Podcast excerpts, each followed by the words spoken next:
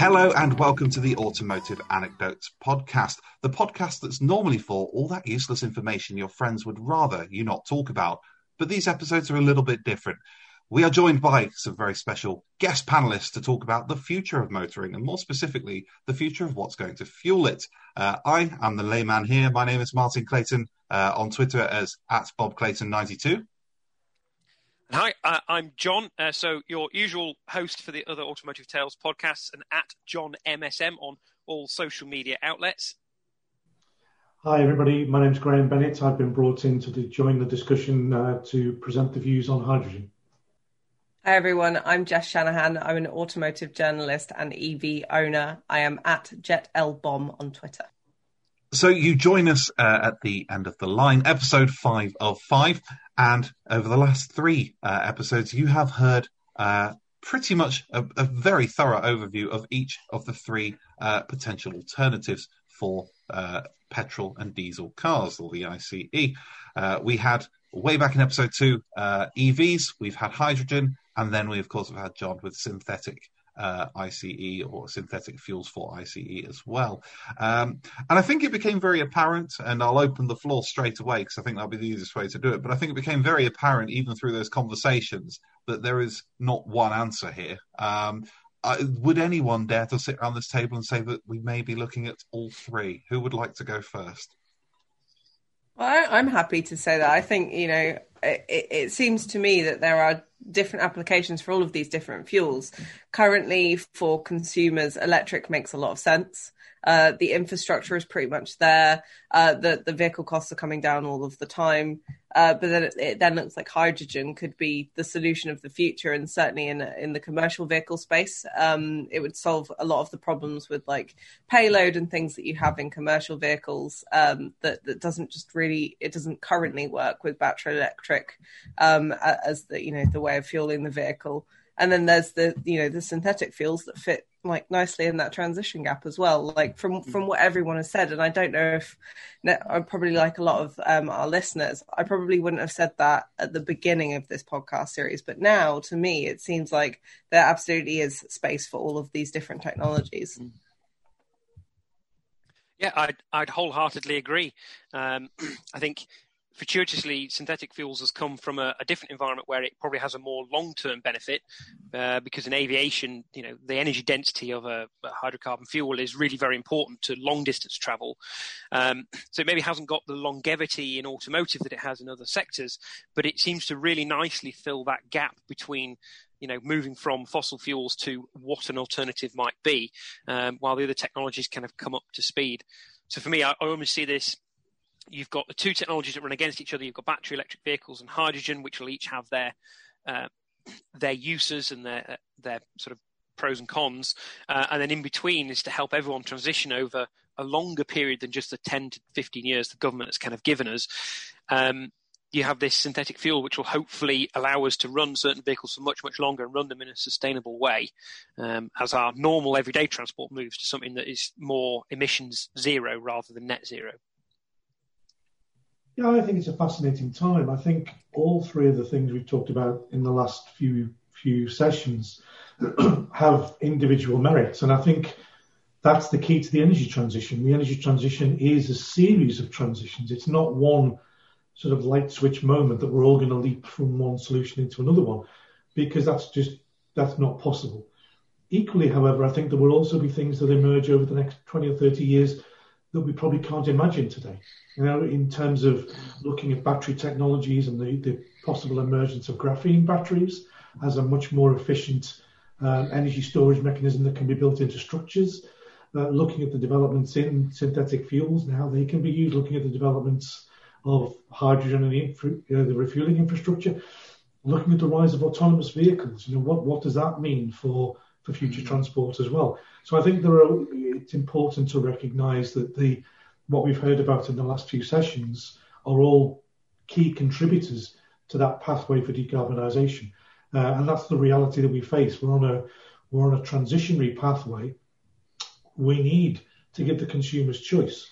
Because if you ever end up in a situation as a consumer where you have no choice and you're in a monopoly of one form or another, that's not a good position to be in. Because then you're at the mercy of taxation, you're at the mercy of fuel cost, whatever fuel that might be, be it electricity, hydrogen, or synfuels.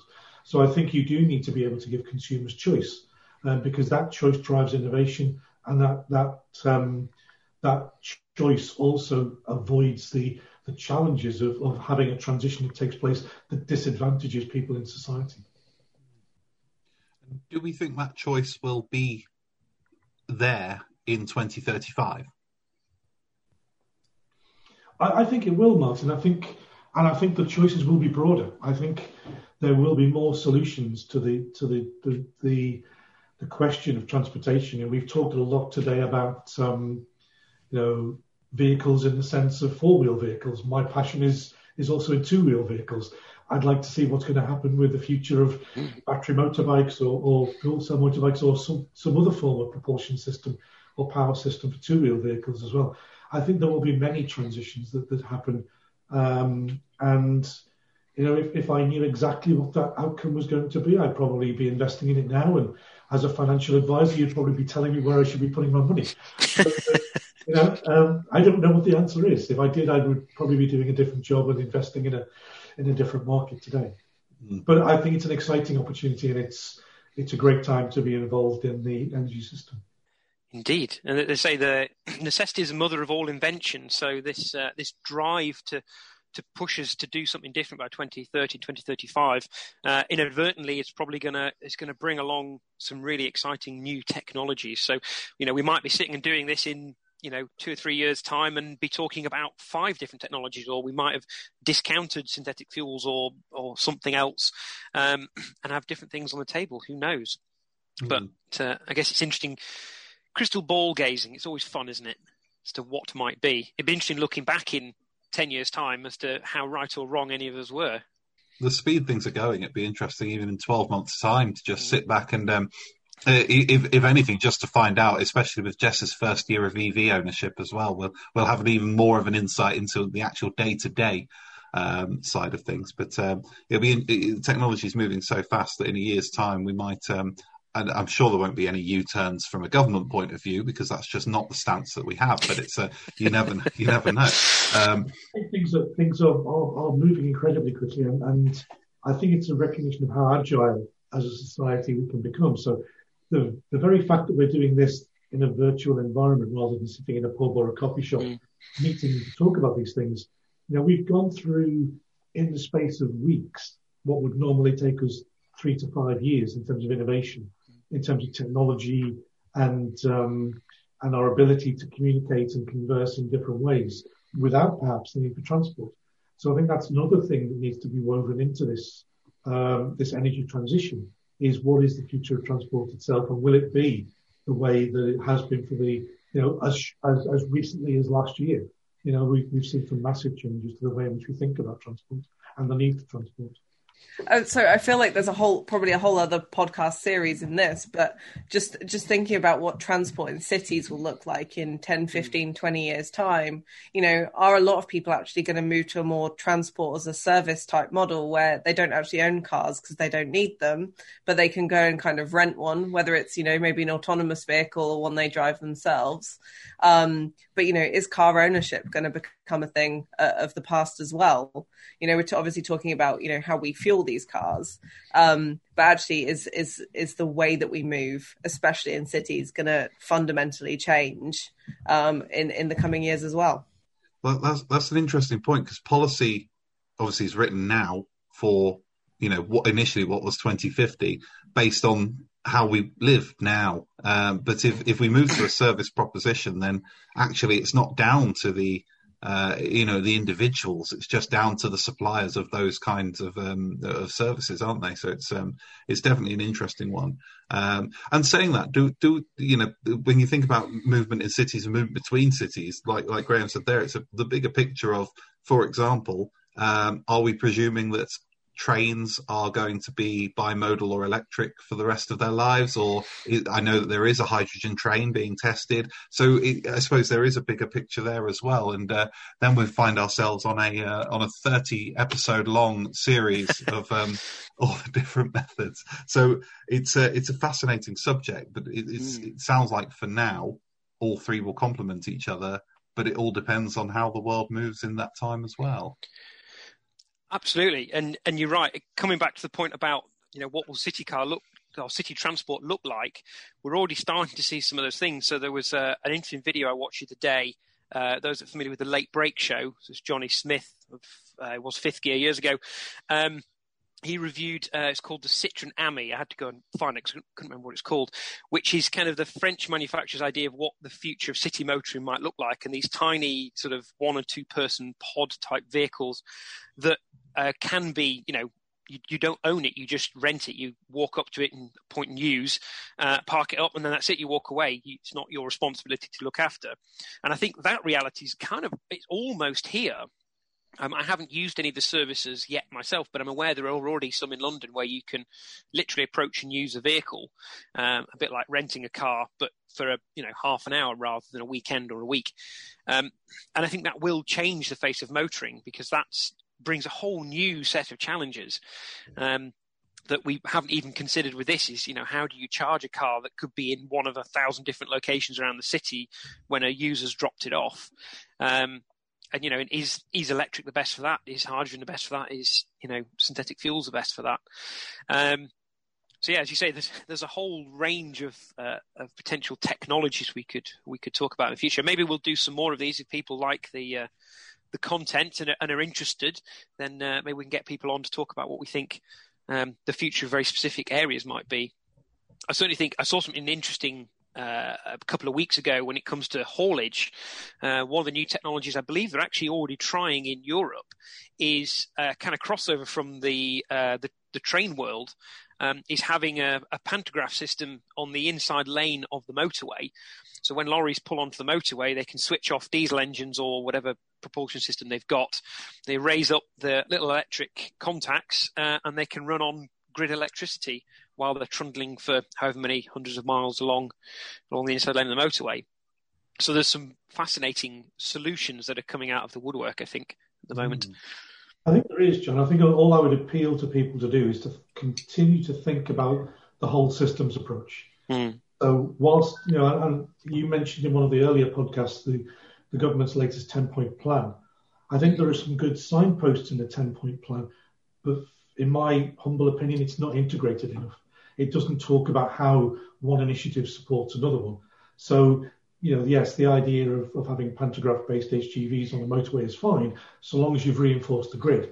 And to do that, you need to know how much electricity you're going to need, where's it going to be, um, and what sort of power supply, because you've got to be careful not to rob Peter to pay Paul. And that's why I think also when you look at the whole systems thinking, the types of the three types of solutions we've talked about today all play all can potentially play a role because um, you know you you need to have diversity. You need to have a resilient energy system to be able to to accommodate uh, the changes that we need to make it's a really interesting point, actually, because the 10 point plan talks a lot about how we're going to fuel the battery electric vehicle revolution that they're kind of uh, they're suggesting is going to happen. Um, and it seems to be very much based on renewables, so wind power. I think they're aiming for moving from what are we about 20 gigawatts of wind power at the moment to 40 gigawatts of wind power on the grid by 2030, um, which is a fantastic thing, but it's not always windy in the same way it's not always sunny and so having those uh, that diversity of, of solutions means if there isn't enough energy on the grid to run all of our lights and heating and everything else and charge you know five million electric cars, it might be that there are there are other solutions that we can use. It's other ways of storing that energy. Yeah, correct. And if you just just as a slight diversion, if you turn the next page over, you'll find another reference to increasing the number of heat pumps on the system by you know to make them six hundred thousand a year. Um, now a heat pump in a home probably doubles the electricity consumption of a home. It, it, does away with the gas boiler, so it's it's a cleaner solution in that sense. But from a systems thinking perspective, in the same time frame as you want to uh, increase the, the battery electric vehicle fleet, you're also expecting the grid to take on board an extra 600,000 heat pumps a year. And that's, that's why I'm, that's why I'm encouraging people to maintain mm. systems perspective. Uh, interestingly, there's there's a potentially limiting factor there. We did consider an electric vehicle um, back at the beginning of this year, and we actually ended up also going for a Volvo V60. Um, for our kind of daily driver for commuting. And the biggest concern we had is at the time we had just fitted an electric shower. Uh, we were looking at an electric oven for the new kitchen. Uh, and when we tossed it all up, putting a charge point in on the house as well, we wouldn't have actually had enough capacity on the mains cable coming in, literally right here in front of me, um, to actually have run all of those applications at the same time. And so when you talk about looking at the bigger picture, there is just a bigger picture even of your own house and the infrastructure you've got set up there and whether actually most of the UK's housing stock is capable of, of running some of these technologies or not. Uh, like you say, if you've got a heat pump and, a, and everything else running at the same time.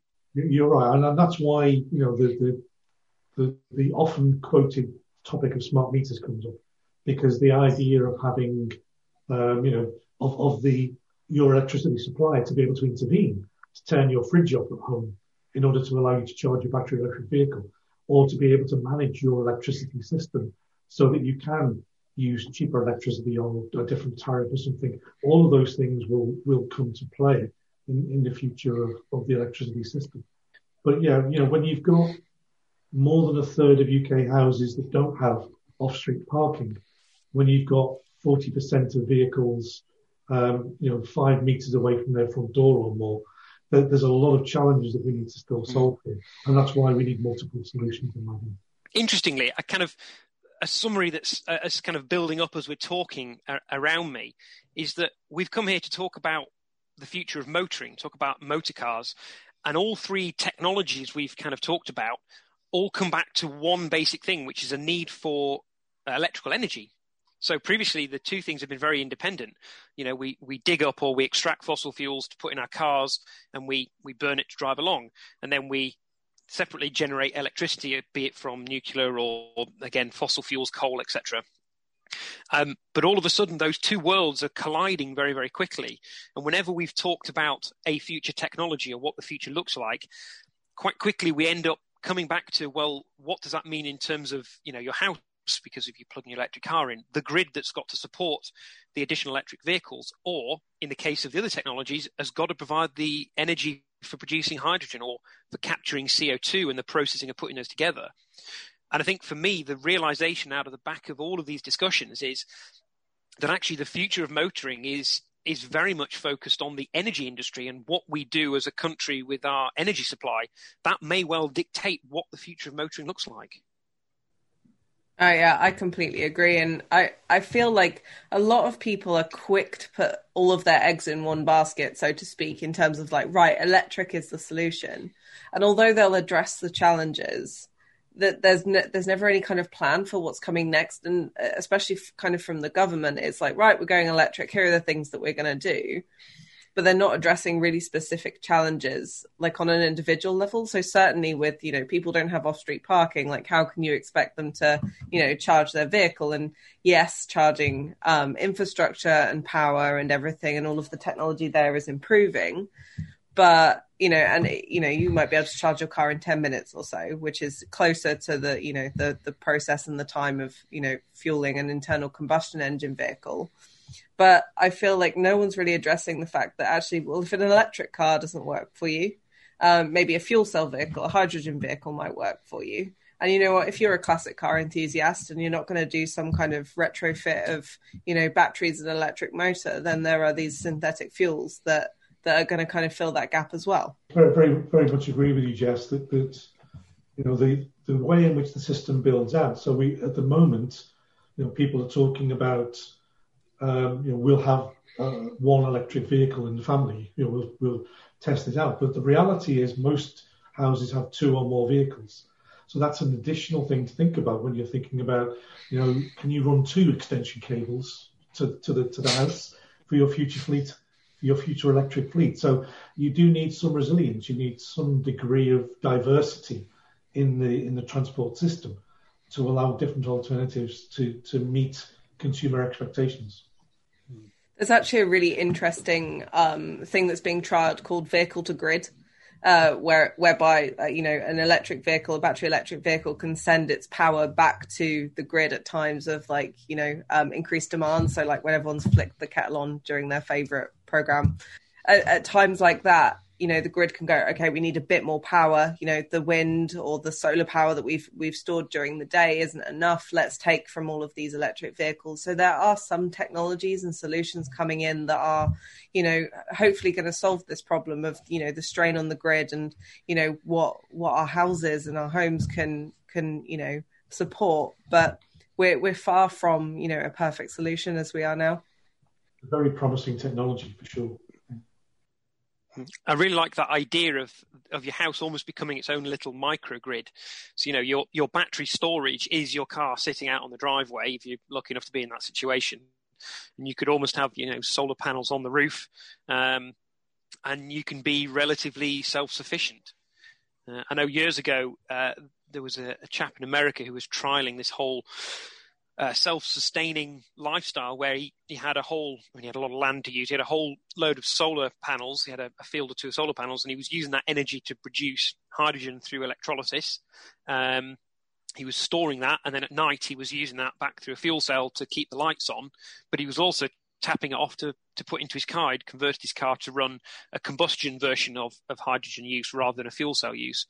Um, and he was trying to prove that with enough development, you could almost be completely self-sufficient. Um, and I think in certain isolated cases where you've got the land and the space for the technology, it could almost become the future. Some people actually come off the grid and can power their whole lives from you know a combination of these renewable technologies and it might be instead of storing hydrogen to put into a car and to you know to burn in a fuel cell that solution would be you know a, a, big roof full of solar panels charging your electric car during the day if it's plugged in if you're working from home as we all are at the moment. Um, and then you know when it goes dark and you want to turn the lights on or you want to put the telly on actually the, the car offers that offers that extra power. Um, so there's there's a number of different kind of potentials of how that that might come to fruition but i find that idea really interesting that we could almost become self-sufficient again rather than relying on the grid? It's an interesting topic. I mean, it's it's another one of these things for future discussion, I think, John. But you absolutely you describe it as a democratization of energy. You know, that in fact, yes, vehicle to grid and things like that, and solar have tremendous capabilities to be able to allow us to run the energy system in a different way. The question for the future perhaps is who controls that. So do you decide whether you want to give your solar electricity away to your neighbor because they're perhaps in your local community and the local village wants to develop its own system, or do you allow the, the energy provider to take your electricity mm. away and give it to somebody else and maybe pay you for it? So there's an, some interesting discussions absolutely about how the electricity system should develop for the future. I think that's a, that was a, a fairly substantial conclusion that basically said uh, which one's the future, uh, EVs, hydrogen, or synthetic fuels, and we've answered with yes. Um, to simplify, uh, but no, obviously it, it is a, a, vastly complex subject, and I have a feeling we'll probably be revisiting this much sooner mm. um, than we thought. I think uh, obviously we'll go around uh, and say goodbyes uh, very shortly, but I think the only thing that would be it would be wrong to do after mentioning it so many times, uh, it'd be wrong if we didn't do it. But uh, Jess, is there anywhere that people can follow your EV journey as you go through the, the, your first year as an EV owner? Yeah, absolutely. I have a YouTube channel under my name, Jess Shanahan. You can find me on YouTube, and I'm kind of I'm trying to give a very very honest and straightforward kind of um, you know view on what it's like to be an electric car owner from the view of a car enthusiast and a petrol head, but also from a more practical sense of you know am I going to run out run out of you know miles when I'm trying to do a long journey, and you know how am I finding chargers and all of that kind of thing. So yeah, um, just search for my name, Jess Shanahan on on YouTube, or I'll be posting everything on uh, Jet L Bomb on Twitter as well. Well, thank you very much for your time on those discussions there. Uh, hopefully, it's been enlightening for you listening uh, as well. But it just leaves me to say, uh, Jess, a big thank you uh, for your uh, input on this one. Thank you very much. It's been great to be here. And Graham, thank you as well for joining us and taking time out of your schedule. Uh, thanks, Martin. I enjoyed taking part in the, in the discussions. Brill. And John, uh, I'm sure we will be back. Uh, but uh, thank you, thank you for co-hosting with me or taking your specialist role uh, in this week's episode. Uh, and we will see you all very soon to continue the discussion. Excellent. Goodbye. Bye.